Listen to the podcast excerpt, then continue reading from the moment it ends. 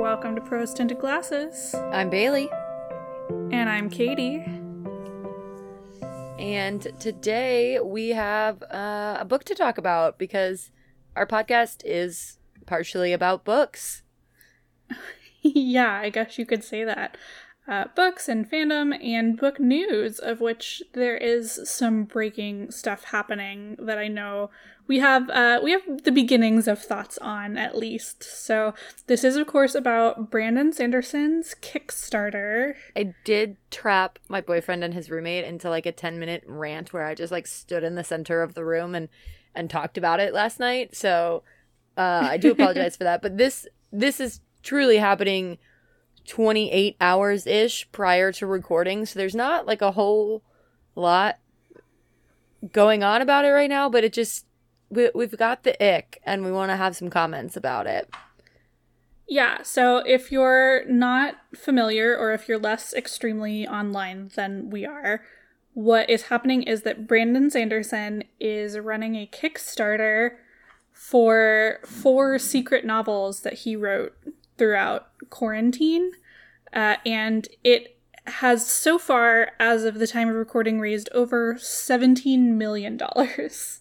And so, to to be clear, like, he is obviously a well-known published author who regularly works with one of the biggest fantasy publishers in the industry, and he wrote these, like, quote-unquote extra novels because he had so much more time during the pandemic, and so he's doing this special Kickstarter thing to essentially, as you said this morning, Katie, like, pre-order the books. You can choose audiobooks, you can choose ebooks, you can choose special edition hardbounds, and if you purchase a certain level on the um, Kickstarter, you also get these, like, swag crates. Like, so four months of the year, you get a book delivered, and then the other eight months, you get a swag crate, and Uh, th- that's the whole concept. So, like, you are actually getting a product, but it's still, it feels very weird for, like, a very well-known, extremely popular published author to be using Kickstarter as a platform.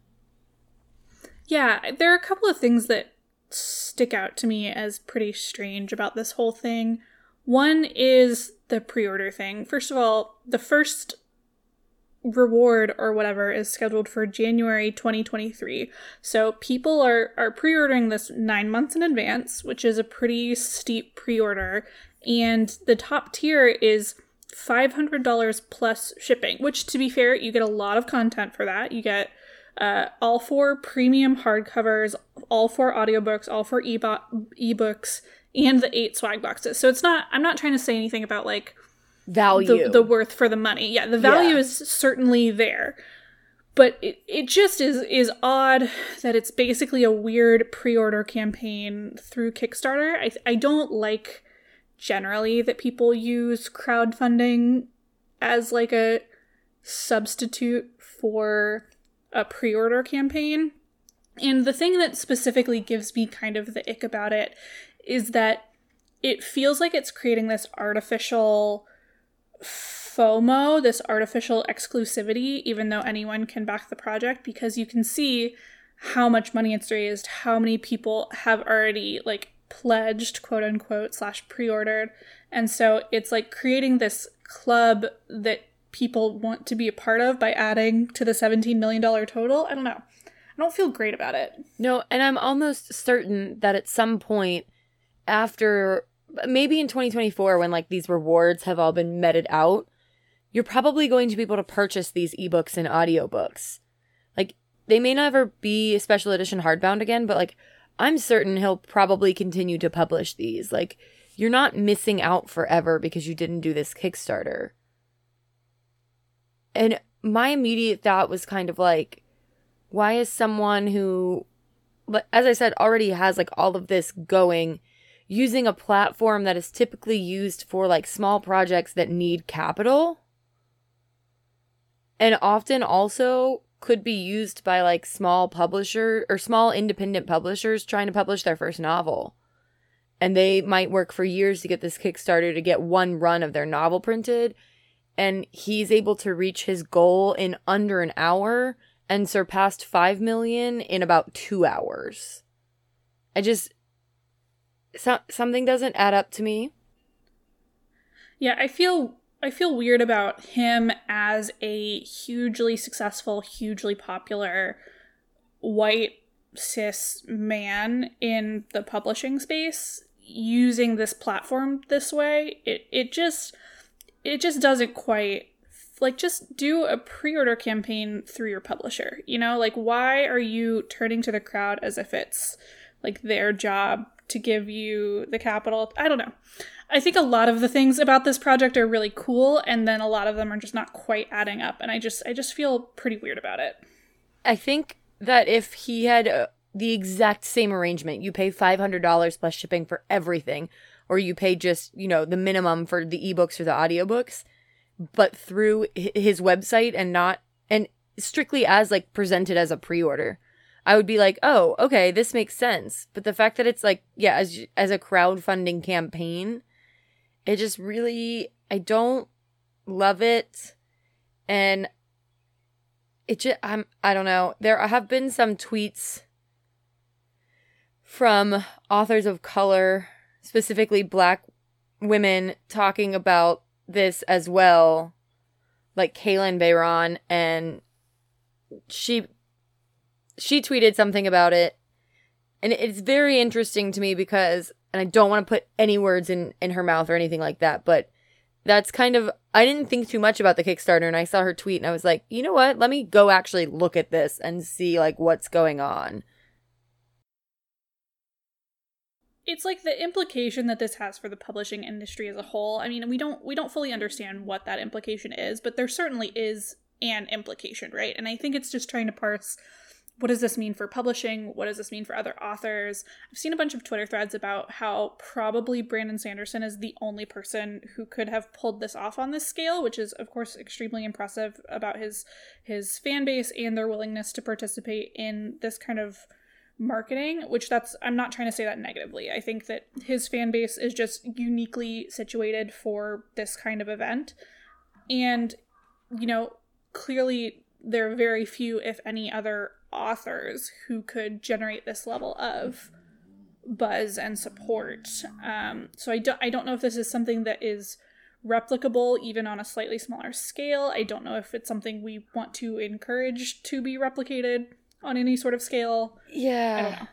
I was going to say I'm interested to see how it plays out for the publishing industry as a whole, which as a consumer appears like completely unchanged for the entire time I've been cognizant of making, like, purchases, meaning not when I was a child, um, that the publishing industry works the same way. You go, like, present your work, and they're like, yeah, we'll print it, or yeah, we won't, and we can change all these things about it, but is this changing the publishing industry? Because as established, like, he works with a really well-known publisher for a majority of his works, so what is it also saying to the publishing industry when something like this, the opportunity to get not only content, but, like, other receivable items takes off in such a way? I, I don't know. Maybe it'll come to nothing. Maybe I'm being, like, optimistic about change because I think the publishing industry needs change. But, again, this is why we kind of wanted to open with this and just be like, we don't have a lot of coherent thoughts or conclusions. There's just a huge event that seems to probably predicate uh, something. But we don't yeah, know what and yet. The other thing that I'll mention to everything that you just said is that the only change that I've seen to the publishing industry in our lifetime really has been recently. It seems like there has been a push towards in- indie publishing and a twist towards uh, destigmatizing it.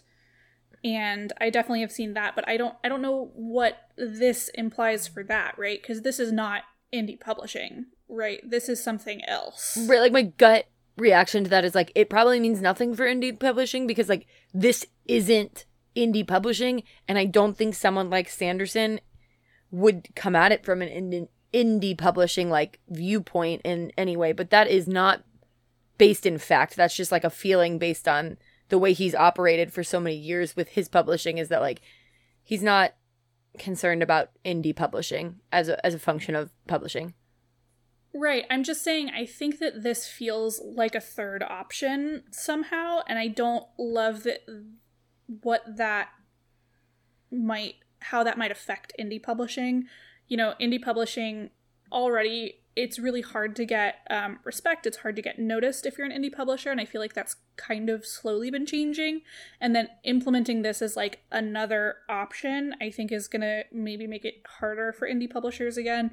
I don't know. I, I don't know what this portends. Um, and we'll definitely be interested to see how this shakes out over the next weeks and months and years. But it, it certainly is very interesting and very strange. I think it could have some parallel tracks to like major music artists not signing labels vibes. Like I don't have deep deep connections to that yet, but I've like in the past five years in country music there's been like a whole like you're a sellout if you go to the label, which is a whole nother conversation I'm not trying to have, but more like there are a lot more people in country music who are huge popular artists who didn't sign with a label right away to get huge and popular. So I'll be interested to see, like, if we start to see some more of that in this third option range, but I don't know. Um, Is this the Taylor Swift re-recording her masters of the publishing industry? Only time will tell. And on that note, we can tell you about a story that we recently read. You know what? I'm not even mad about that. I really like that. That was funny. I'm going to give you that one. Yes. Yes. Powered by Mac and Cheese. Great transition. Six Crimson Cranes by Elizabeth Lim. Yes. Six Crimson Cranes. I love this book. You may remember if you're a pod listener that this was on my top five of top five reads of twenty twenty-one. And if you don't remember it, don't worry. Neither did Bailey. Correct. And I did not reserve it at the library until January twenty-fifth, which means I almost certainly did not reserve it at the library due to Katie talking about it. So I really, like, I'm, I don't know. I don't know, but I read it. Katie saw it on my story graph and was like, oh, have we talked about this yet? Yeah, we were going through, I was going through Bailey's Goodreads and Storygraph, just trying to find a book that we both had read recently that we maybe wanted to talk about in an episode. And I was like, oh yeah, what did you think about Six Crimson Cranes? You didn't even tell me that you'd read it. And she was like, oh, I didn't know that you had read it. And I was like, okay, you certainly did at some point. Right. And I, I did say that in the message, to be fair. I said, like, this is one hundred percent on my brain. I believe that you read it. Uh, and I see, I see why you really liked it. And again, this is not coming from a place of shade because my brain is Swiss cheese. Uh, so I, I do not ever hold it against anyone else for forgetting something because I'm very capable of forgetting. I just thought it was kind of funny. Yeah, I really liked it. And reading it independently, or so my brain thought, meant that I didn't have a lot of expectations associated with it, which can sometimes change how you receive the novel. Basically, if you've got all these high expectations, you can be hyped up for something, which some novels live up to it. Like, obviously I hyped up Legendborn so much for Katie and she still loved it, uh, but this one I got to experience on my own, and then now we get to talk about our thoughts. T M Yes, we do, as always, have thoughts. We have some other interesting stuff to talk about as well. But first, I figured we'd start off with a very short summary for those that haven't read the book.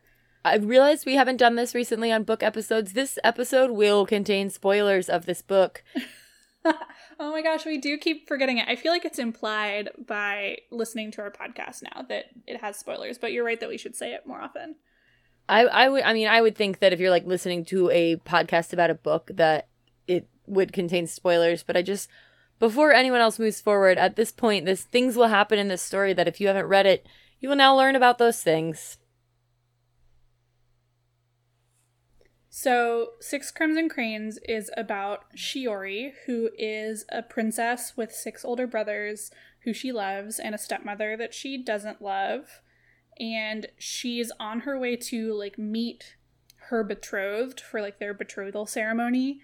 And the kingdom is, like, is magic out outlawed or just frowned upon? Bailey? I don't think that it's outlawed. I and I don't think it's, like, frowned upon. I think they tried to, like, just get rid of it. And if you show signs of magic, you will be, like, removed or something. But I don't think it's, like, codified. Okay. anyway, they, they don't like magic, but she has magical powers, and she has bewitched a paper crane named Kiki that is her, like, sidekick throughout the whole book, which is very good. I, and I love Kiki. And Kiki is iconic. And Kiki flies off, and so she's trying to hide her magic powers and her magic paper crane, and so she chases after it and ends up crashing into a lake where she is saved by a dragon. Yes. Yeah. So she's, I mean, she's saved by the dragon. That sets off this whole chain of events that essentially ends up with her, her stepmother cursing her. Yeah. Her stepmother turns her six brothers into cranes, the titular Six Crimson Cranes, if you will, and also curses Shiori with putting a bowl over her head so that nobody can, like, see her face or recognize her. And she curses her with a vow of silence where if Shiori says anything, one of her brothers will die. So, like, every word she says, one of her brothers will die, basically. Right. And so the story is basically her going through. She starts out in this small town, and A t- an inn owner basically takes pity on her and is like, you can work for me, but also you're, like, stupid and worthless, and I'm going to make your life hell. Yeah, I was going to say takes pity on is maybe not the right word, because sh- the inn owner is very mean. But she does give Shiori a place to live, at least. Right, and food. But then, yes, and then some soldiers come. They're looking for the lost princess and princes, and one of the soldiers offers um, Shiori, like, a little talisman of protection. If he ev- if she ever goes to his particular castle, he'll- they'll take her in. Um, and he does this when he finds her snooping through his stuff. Yeah, this soldier is really nice and hot. And then she meets a really rude soldier who she learns is her betrothed. But then later on, she figures out that her betrothed and the really nice soldier actually switched names, so the really nice soldier is the one she was supposed to marry. Yes. And she does eventually decide to leave the inn. She travels to... She's in the middle of traveling to this castle when she gets captured by people who... But they think that she stole the talisman. They treat her really horribly. They make her sleep in a cellar, et cetera. Oh, hold on. I skipped the most important part. I forgot she met up with her brothers before she got taken to the castle. Yes, she meets up with her brothers, who are only human in the evening, and they all figure out that what they need to do is steal a pearl, like a dragon pearl that their stepmother has, and to do that, they have to weave a net out of these really sharp, stinging nettle things that burn Shiori's hands. Yes, and they, like, burn her hands when she works with them. So she does end up getting captured, taken to this castle. They treat her like dirt, but it's fine because with the uh, dungeon hole in the ground that they make her sleep in is the perfect place to work on weaving this net. Then when nice hot soldier returns, he's like, what the heck are you doing here? No, you must come live in the castle. And they all start to include her. And all of this, there is a little bit of, like, local drama intrigue that helps move the plot along to getting her back to her brothers with this finished net. I, and then the ending is, is a bit of a twist and a blur, um, because she does end up managing to meet back up with her brothers, but we find out that the, like, there was a demon pretending to be one of the people in the court at the castle. I don't remember anyone's name. That's the problem with this book. So I'm having like a... I'm trying to repeat it without knowing the names. oh, I, I can I can give you names. So the the demon that's like pretending to be a mean girl is named Zer- Zarina. And then her betrothed is named Takkan. And Takkan also has a little sister named Megari, who is really cute and sweet and really likes Shiori. And the evil stepmother's name is Raikama. Okay. So, anyways, turns out Zarina is actually like a demon who's there to use the... Ends up wanting the Starnet. But don't worry, because Shiori defeats them all and finds out that her evil stepmother actually did all of this to protect them. Mm-hmm. That was honestly quite a big twist, was that the evil stepmother was not evil. I thought that that was really interesting and well done. I do have thoughts about that, like, for for the the thoughts section, not the summary section. Yeah. No, they're good. They're they're agreeable thoughts. I just didn't want to get sidetracked into it like immediately right now. Yeah, what I'm learning is that everybody should hire us to summarize their books. We do a really great job. That was at it. Absolutely excellent. Okay, you know what? If if you're feeling overwhelmed and confused, pause here, read the book, come back. Yeah, I promise it's way more like interesting and captivating than we probably just made it sound. Um, but there's lots of characters, lots of adventure, uh, lots of fun side quests, basically. Right, that's what I was trying to get at, that the local the local drama is sort of side quest, but they do play into the larger plot eventually. Um, but I, overall, I really liked it. Uh, we are terrible at summaries. We continue to be terrible at summaries. I know, I really, I had such high hopes for this one. I, like, pulled up the Goodreads, and I was trying to basically go off of the Goodreads, but I obviously I, I started down a tangent, and then the tangents multiplied, and then here we are. But, you know, sometimes you can only do what you can do. Right. I did pull up a summary as well, but it, I don't know. You guys didn't get to hear the unedited version of our Gracier episode. Count your blessings. And you never will. And you never will. But I promise this one might give it a run for its money. No, because we kept this one shorter. That's true. So this one, even though it was a little rambly, it is fine because it only took, you know, a few minutes as opposed to literally forty. Yes. So anyway, on to like actually discussing this book in concrete terms. I really, really liked it. I thought it was great.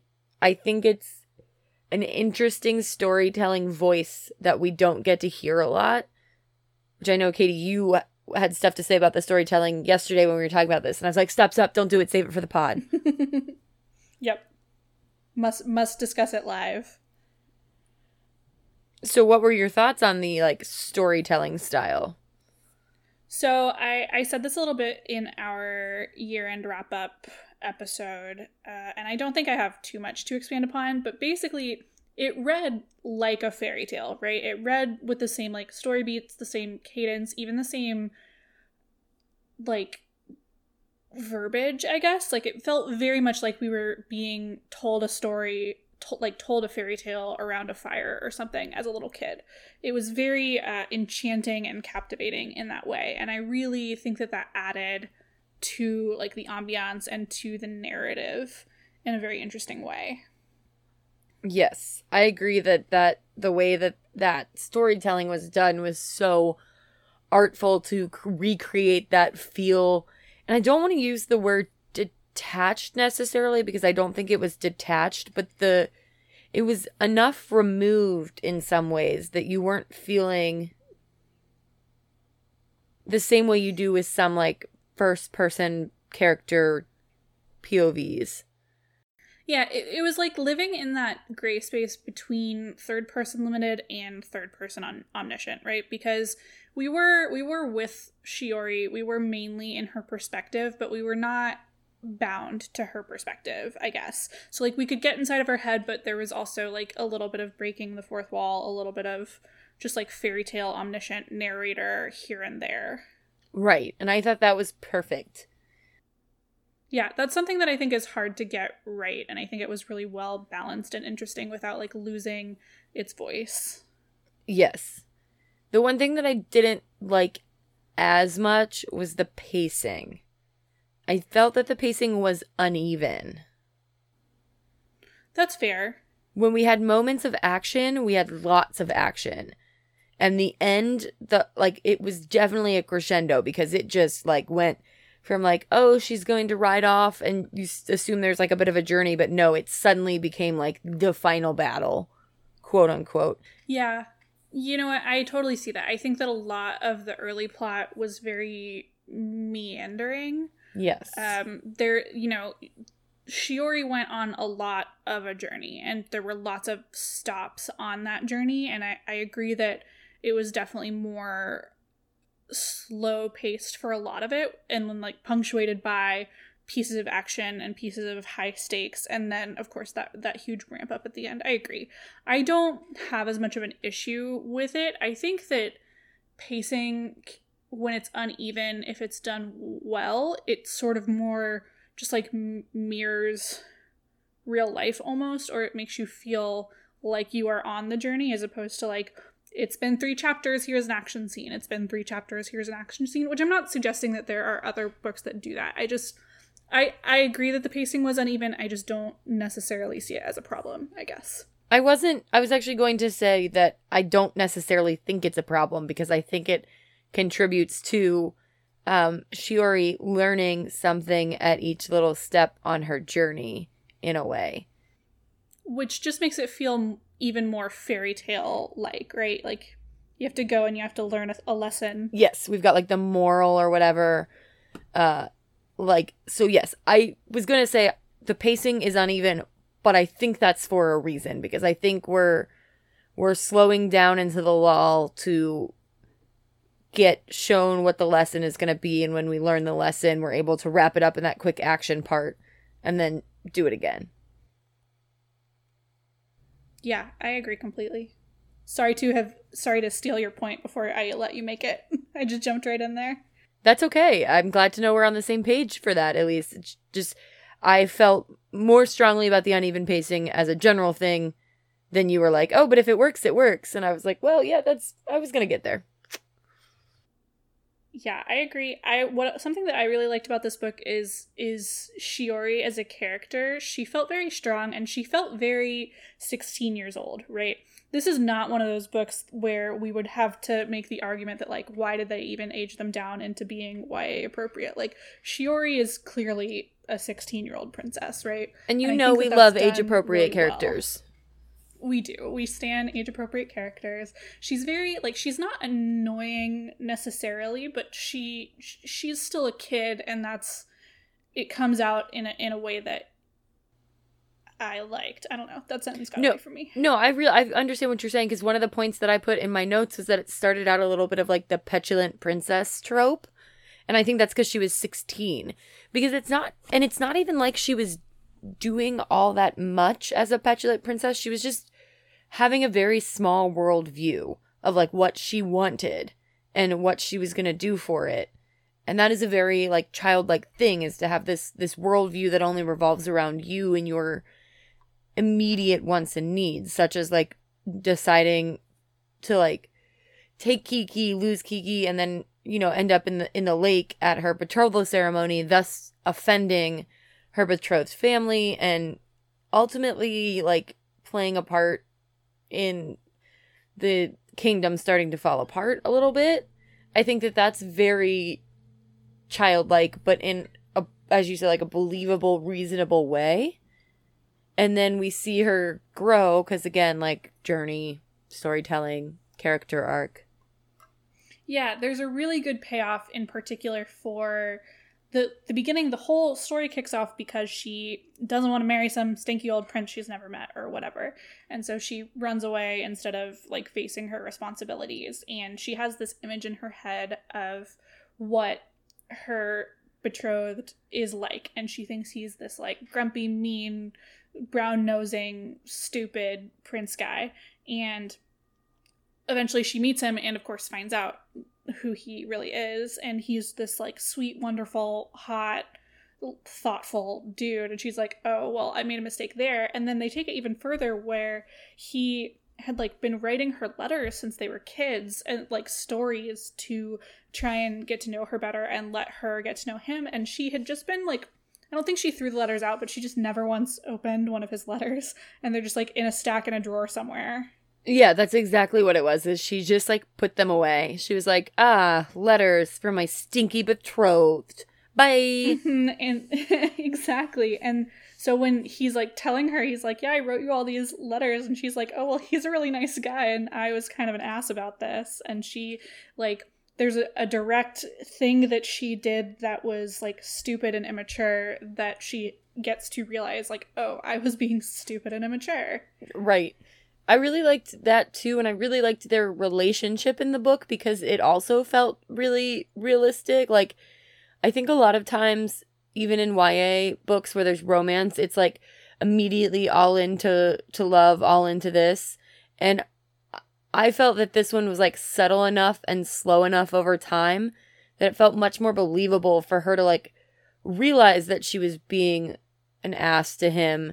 And then beyond that, start to realize that, like, maybe she actually did think he was okay and, and, like, interested in getting to know him better and things like that, and being like, wow, he is really thoughtful. Wow, he is really knowledgeable and caring and all of that, as opposed to the impression that she had that he was just a dumb kid from a different castle. Yeah, it was really well done. It was really sweet and captivating, and it, you know, it follows along with that fairy tale vibe without falling into a lot of fairy tale tropes of, like, insta love or, like, fated love. It it like is those things, but it also is much it's done much more realistically, I guess. Right. It especially in, like, Disney fairy tales, which is the main form of fairy tale consumption for the modern millennial.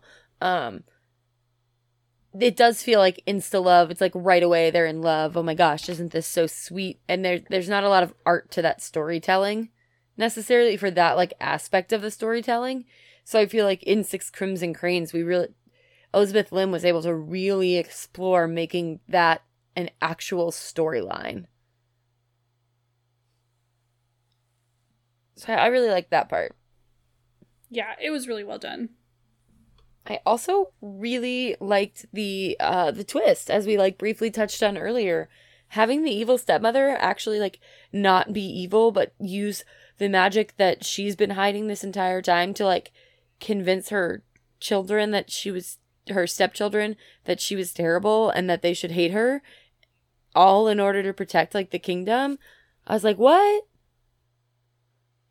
Listen, I, there are very few tropes that I love more than someone who is, like, so noble and self-sacrificing that they let everybody hate them and think that they're evil, because that is what is best for everyone else. Um, I think it's, there's just something so, like, powerful and intimate about a character that will, will do that, and I was delighted that that was the twist here.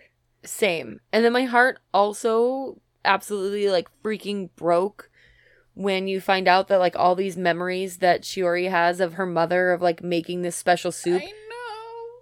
They were all Raikama. They were all Raikama all along. They were all the evil stepmother, because the evil stepmother was so upset that Shiori was upset at losing her mother that she created these memories and used her magic to help convince Shiori that they were, like, of her actual mother. And I was just like, so not only did she do all of, like, she actually did do these things with Shiori, then she then had to sacrifice and make it so Shiori hated Raikama. I just, um, like, and this was all in the very last part of the book. This was all, like, very much at the, the last second dump when Shiori goes and actually saves, well, traps the demon. Shiori... Shiori gets saved a little bit by Raikama, but she also saves Raikama a little bit, and they make the decision to do what needs to be done, which is to return the Dragon Pearl to its rightful owner, which is what the second book will describe. Mm-hmm. Yeah, and I think that a lot of the stuff about the dragons, we really didn't touch on it in our fumbling little recap, but it's all so interesting and, like, in the background of the whole story right until it's in the forefront. You know, it's it's sort of, it seems like a far away problem, which I guess it, it is, because she's dealing with much more immediate, like, how is she going to get food type of problems, like, how is she going to survive type of problems. But then it's really well balanced, I think, between, like, it looming over the horizon and then suddenly we were there.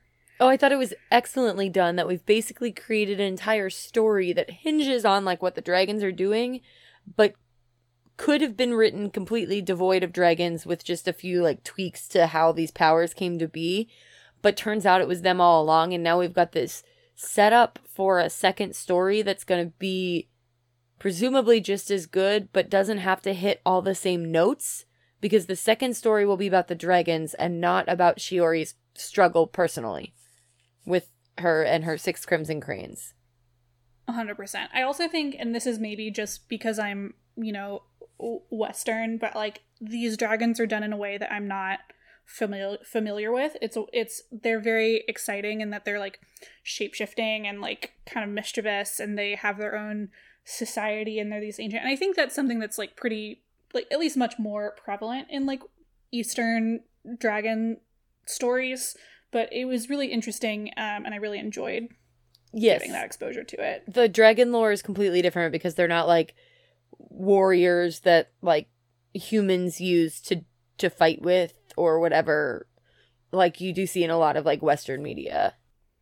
Yeah, and um, and Sariyu, her her dragon friend, is like kind of like a, a mischievous type of, not quite a trickster, but he's he's in that vein, and I really like that as well. It also seems like he may be like, we might be getting a little hint of him being um like on the outs a little bit with his own dragon culture. So it'll be interesting to see how that plays into it. All in all, I, I really thought the book has so many well done aspects, so many interesting little tidbits, and I'm pretty sure upon a second read, I'll catch a lot more and probably like a lot more little foreshadowing notes almost that are in there. You know what I bet you'll also catch a lot more of on a second reading is all of the fairy tales that are like referenced and that the book is inspired by and based on. And I, we're going to have a little make fun of Katie moment because I, this whole time, have been talking about how this book is like a beautiful fairy tale. And it never once occurred to me that it is based on not one, but like ten existing fairy tales. This is your... oh my god, the book with the main character Juliet and Roma is a Romeo and Juliet retelling. One must, like, it's only fair. It literally is. It literally is my moment. So we both have a, a, a foot and mouth, brain, bad, dumb moment.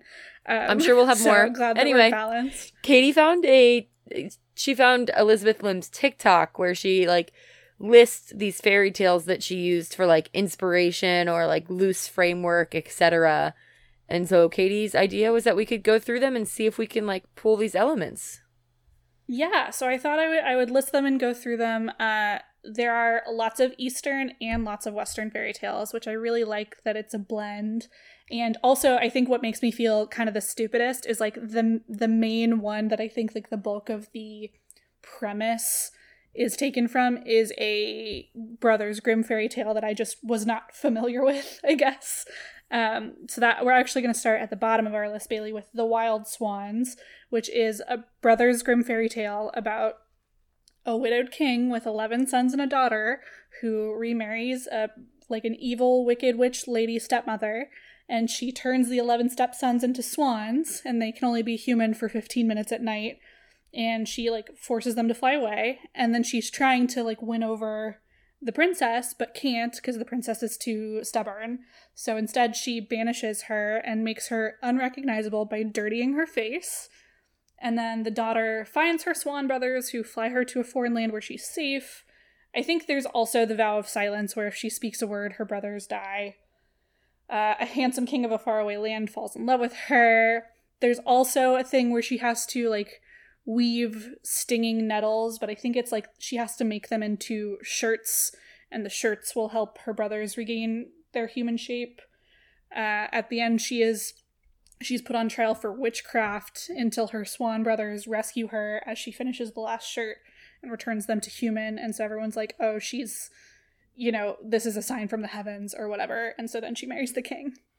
So a few things there sound familiar. Yeah, I was gonna say obviously this is a there's a lot here in terms of like the the the king with the sons and daughters, they get turned into birds, they have to do stinging nettles, but it all is, is different enough that it, it it's like, and the stinging nettles come in in that they're going to be a net to capture someone else, not fix the cranes, et cetera. Um So, yeah, I can see where that's coming in. I understand that. Yeah, it, this is the one that I think if we were going to call this book a retelling of any of the fairy tales, this is the one that I would I would say it probably fits the most what with. But, of course, there are lots of other plot points, like you were saying, and there are nine other fairy tales that it's drawing inspiration from. So um, she really, I think, has done a really good job of weaving these fairy tales together to make it interesting and to make it its own. Because some of the things that were, some of the next fairy tales are going to have the elements that I just said were different from, like, the Wild Swans. So it's all going to be the way that's combined. But um, I do we want to go up from here? Uh, I was just going to sh- scroll back up and start from the top. Uh, that was just the one I figured we'd start with, since it feels it feels like the the one that is like the heaviest basis, I guess. But this is probably the one that is the second heaviest basis. This is an Eastern fairy tale called The Girl with the Wooden Bowl, or Hachikazuki, and apologies if I butcher that. Um, but anyway, a beautiful girl's elderly mother makes her promise to wear a wooden bowl to cover her beauty before she dies, um, before the mother dies. Her father remarries, and her stepmother and like the world at large is really cruel to the girl with the wooden bowl in her head. But eventually a lord's son falls in love with her, and after they marry, the bowl breaks into many pieces, and the pieces turn into precious gems. So obviously, yeah, that is, as Katie said, the second most common one, that because Shiori has a bowl on her head, um, and it does break when her and her betrothed sort of realize that they're going to do this thing. Uh, the bowl breaks, it protects her, and I, I think I had actually, like, when I started reading Six Crimson Cranes, I was like, I've heard of, like, the girl with the wooden bowl, but I never would have been able to, like, connect it to the actual story that it, it was based on. I just was like, oh, yeah, the wooden bowl covers her face, and she can still see and talk and eat, et cetera. Yeah, I also want to point out, I just want to, not really point out, I just want to say that a lot of these fairy tales that are not like Brothers Grimm or Hans Christian Andersen, I w- was straight up not familiar with, and so I've I've read several summaries. But if anything is different from a version you might have heard, or especially if anything is straight up wrong, please feel free to let us know, because this is just a quick cursory Googling to like get the gist of the fairy tales and see what we can see was inspired by the fairy tales in the book. So I definitely do not take full responsibility for, you know, being one hundred percent accurate with fairy tales, but wanted to get a feel for them. Right. And on that note, the next one on the list is Snow White, and the only summary Katie has added to the notes is, "We know Snow White." Okay, that was just to avoid writing out the whole thing. I know. Maybe not everybody listening to the podcast knows Snow White, so we'll do a very brief summary for that one too, but Snow White is a princess who has an evil stepmother who is afraid that Snow White is more beautiful than the stepmother. And so she um, banishes her and ends up like putting, she gives her a poison apple, right? That puts her under a sleeping spell. And uh, she's asleep until true love's kiss wakes her up. And she also hangs out in the forest with some hardworking dwarfs for a while before she's poisoned because she was banished. Yes. Um, I, I'm starting to gather a theme here, and it's that no wonder stepmothers get, like, a bad rap, because it seems like they're the source of much contention in every single one of these stories. Yeah, they do really seem to be the the villain in every story, which I think we've, like, always sort of known. Like, there's always a joke about, like, oh, the, the evil stepmother, but, like, oh, there there were lots of evil stepmothers. That's why it's a thing. Yeah. Snow White, um, I don't see that many direct elements of Snow White. Can you I don't think of any? No, I don't really either, because at no point is she like, I, the only time I guess she's like banished on her own is when her brothers leave her in the cave, and then she like wanders off. But there's no, unless we're talking about the poisoning, but Shiori doesn't get poisoned. Right, but there is definitely an, an element of poison with the, uh, what's it called? The final breath or whatever the poison's called yeah. at the castle. There's also, like you mentioned, with her being in the cave, could be kind of similar to, like, when Snow White is hanging out with the dwarves. Um, this one I definitely don't see as strongly, other than just your, your basic fairy tale tropes, like evil stepmother, Same. princess, banished. Uh, the next one is The Legend of Chang'e, the moon goddess. Mm-hmm, and I do not know how to say that, and I'm not going to butcher either. it. So I'll just call it, I'll call it the moon goddess. Um, but the gist of this one is that the moon goddess steals an elixir of immortality from her husband, who is a legendary archer, and then she escapes to become the goddess of the moon. I probably should have put more notes than that one. I was trying really hard to summarize, and I think I might have over-summarized that one. No, but I, I see it, because isn't there, there's a story within this story about becoming the moon, correct? Yes, but I read it in like October, so I, I do not quite remember what that yes. was. All I all I have is like a a little sense of like there was definitely something deeply related to the moon, and this is probably the moon goddess is probably the story that it's all based on. Also, what was the what was the story about like Raikama's sister and why she ran away? Is it is it that one? It could be that one. It could be that one. We're doing a really good job. We're we're on, we're in top form right now. Yay. Uh, well, anyway, again, probably should have summarized that one better, but definitely recognize elements of it. Um, then number four is The Legend of the Bamboo Cutter, which is about an old and humble man who's a bamboo cutter, and he sees he sees like a strange glittering log while he's working, and inside is a tiny beautiful girl. He takes her home, and he and his wife, who don't have any children of their own, raise her as their daughter. And the branch of bamboo that she was found in starts producing golden gems, and so the bamboo cutter becomes rich. Uh, the girl grows into a normal, human-sized, beautiful woman, and eventually men come from all over wanting to marry her, including the emperor. But she refuses all of her suitors and warns that if she's taken by force, she'll become a shadow and disappear forever. Eventually, she decides she needs to go back to where she came from, which is the moon. Oh, the and moon so again. The emperor, okay. Yeah. Lots of moon lots of moon stuff in, in these fairy tales. Uh, the emperor arrives to try and prevent her from leaving because he wants to marry her. But one night, a cloud descends from the moon with a luminous carriage for her.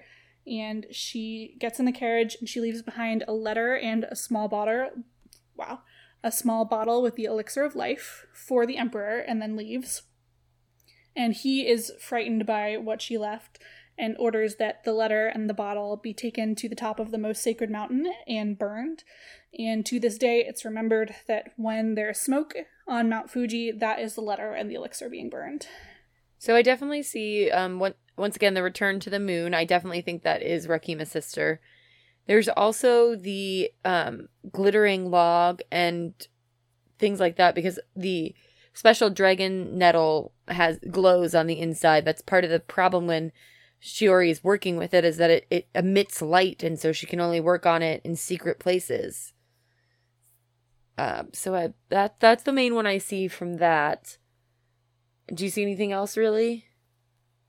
No, I think you got the right ones. I think, um, I don't know if we're missing anything about the elixir of life, but that's now been mentioned in two stories. That was the elixir of immortality from the moon goddess, and now in this story, too. This is speculation, but maybe that's going to come up in the second novel more. And so there's like bits and pieces of setup for an elixir of immortality in the first one, but we haven't seen the payoff yet. Definitely. The next fairy tale is Madam White Snake. Um, and this, Katie says this is long, but it's the stepmother basically, which makes sense because I'm assuming from the name, it is about a woman who has a way with snakes. And one of the things that makes Shiori think that Raikama is evil is her garden full of snakes that chase her over and over again. So I, I, I think this is the stepmother's ability to use her magic to have snakes do her bidding.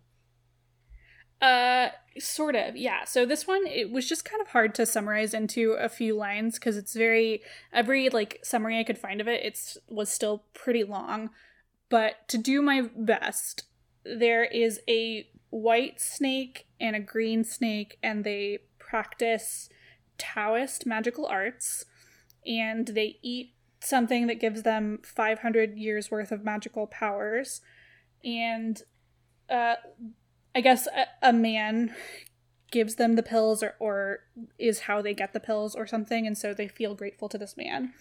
And the some a beggar on the bridge catches the green snake and wants to like kill it and sell it, I guess. And so the white snake transforms into a woman, buys the green snake from the beggar, and saves the green snake's life. So the green snake is grateful to it and regards the white snake as an older sister. Many years later, the white snake, as a woman, marries the man who earlier gave them the things that give them magical powers. Uh, some other stuff happens. There's a bad guy that doesn't like the snakes. I think it's like a tortoise, like a tortoise spirit that doesn't like the snakes. I'm doing a really bad job of this one, but there's other stuff that happens. Uh, eventually, the tortoise spirit basically like outs the white snake lady as a snake and causes her husband to like die of shock. And then they manage to revive the husband, and then he still loves his wife even though she's a snake.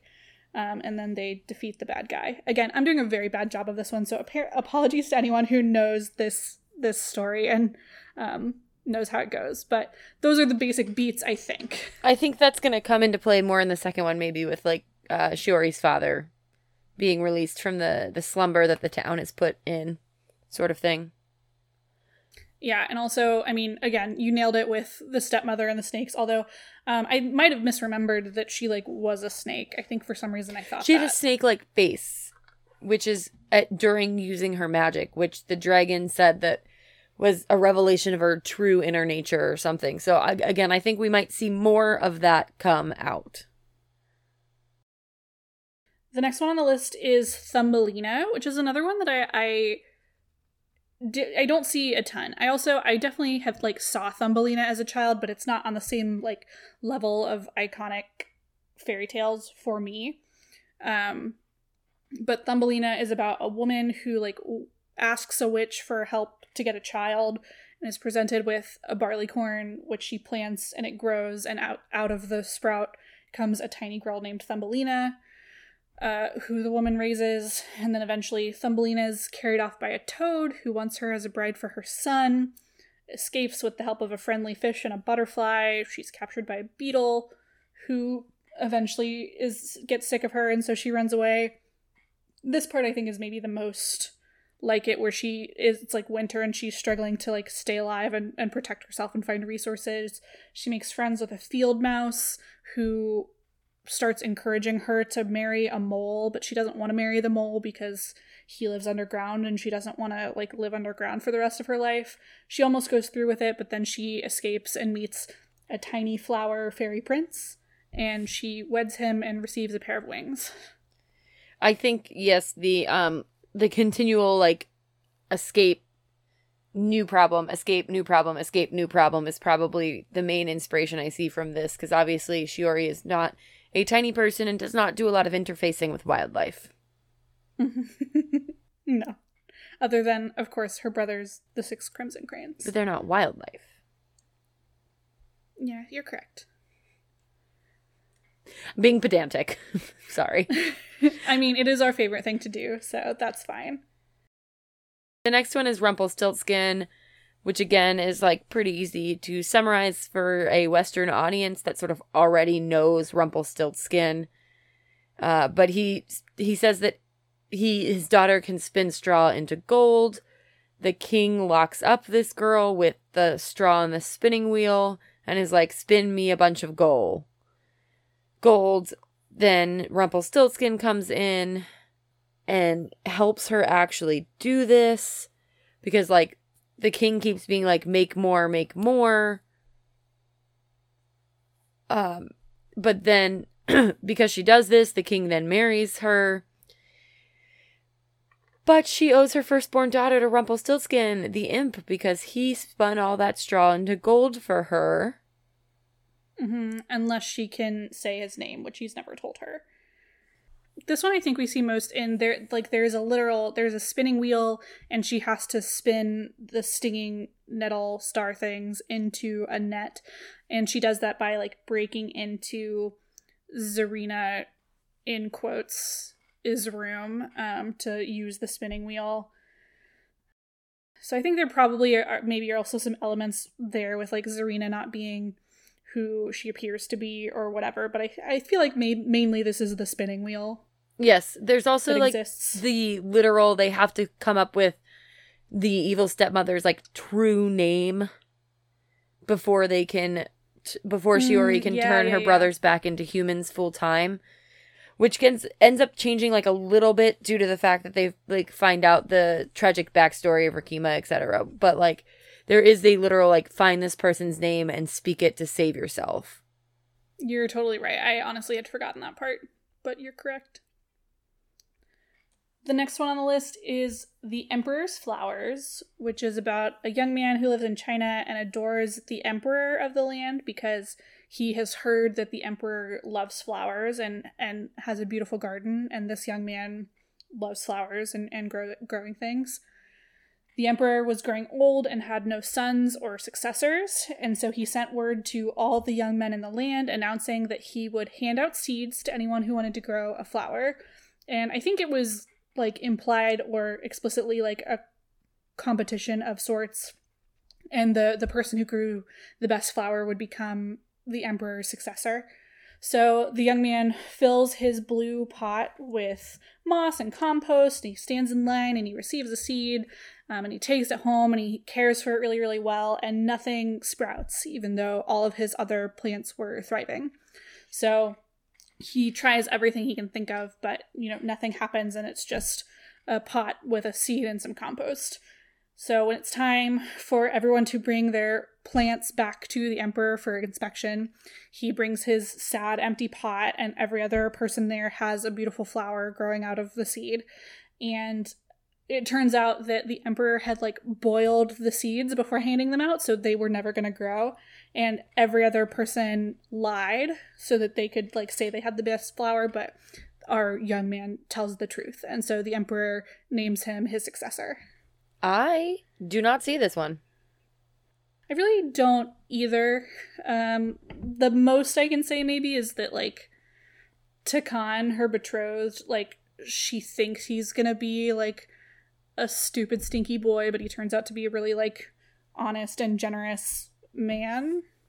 Uh yeah, but that's kind of a stress a I, stretch. I don't really see it, honestly. Like the whole time you've been summarizing it, I've been like s- racking my brains trying to come up with any connection, and I haven't yet, so I, I don't really know about that one. I think that will either time will tell, or we just aren't familiar enough with this particular fairy tale to pick up the pieces in the book that we just read, because I've I've not heard of The Emperor's Flowers before. Yeah, I think probably the, the biggest similarity that I can see is just the, the like general theme of like honesty and like morality is better than not doing that. I don't know.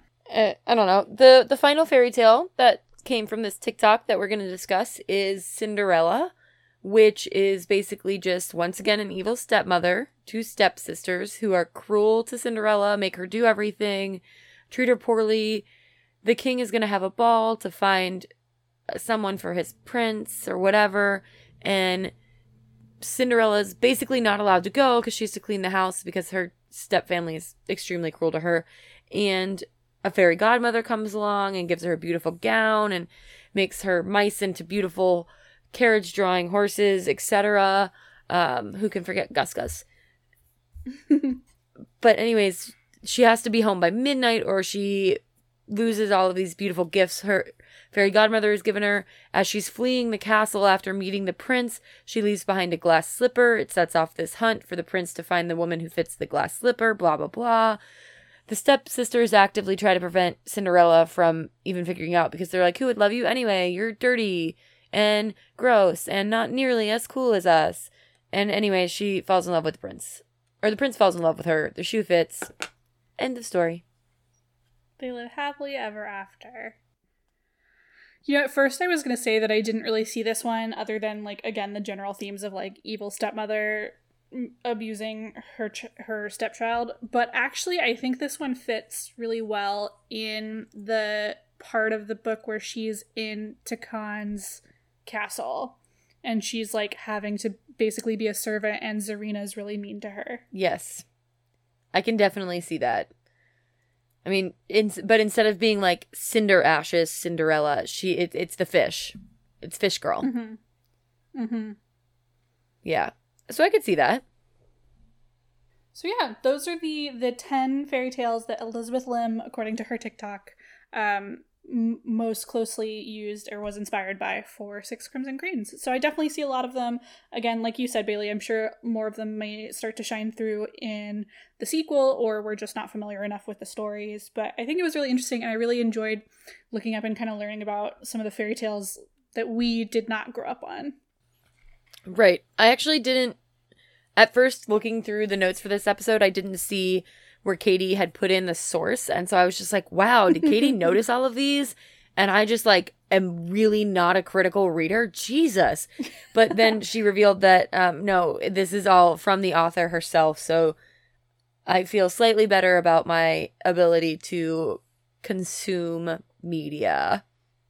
Yeah, unfortunately, I am not a fairy tale savant, although I think that that would be something really cool to put on my resume. So, yeah, but there's still time. Your resume can ever be changing all the time. you're you're right. You're right. Uh, anything else you want to say about Six Crimson Cranes before we wrap it up, Bailey? I don't think so. I think it's just a really good, enjoyable book, and it's probably a bit of a, a breath of fresh air compared to other things that have been really popular lately. So if you're looking for something like fun and new that has a sort of fairy tale quality to it and is still very, very readable, definitely check out Six Crimson Cranes. Yeah, it's really charming. It's really, it's just an enjoyable read. And uh, we recommend it. And you know that everything that we recommend is good because we are right. And we should say it. Pour yourself a glass of wine. Let's start reading in between the lines. Never know what we might find. Yeah, it could be magic. Oh. Prose Tinted Glasses is hosted by Bailey Utrecht and me, Katie Phillips. Our logo is by Baby Truth Collection, and our theme song is by the very wonderful Anna Voss. We'll be back in a couple of weeks to talk about the Book of the Month Club. See you then.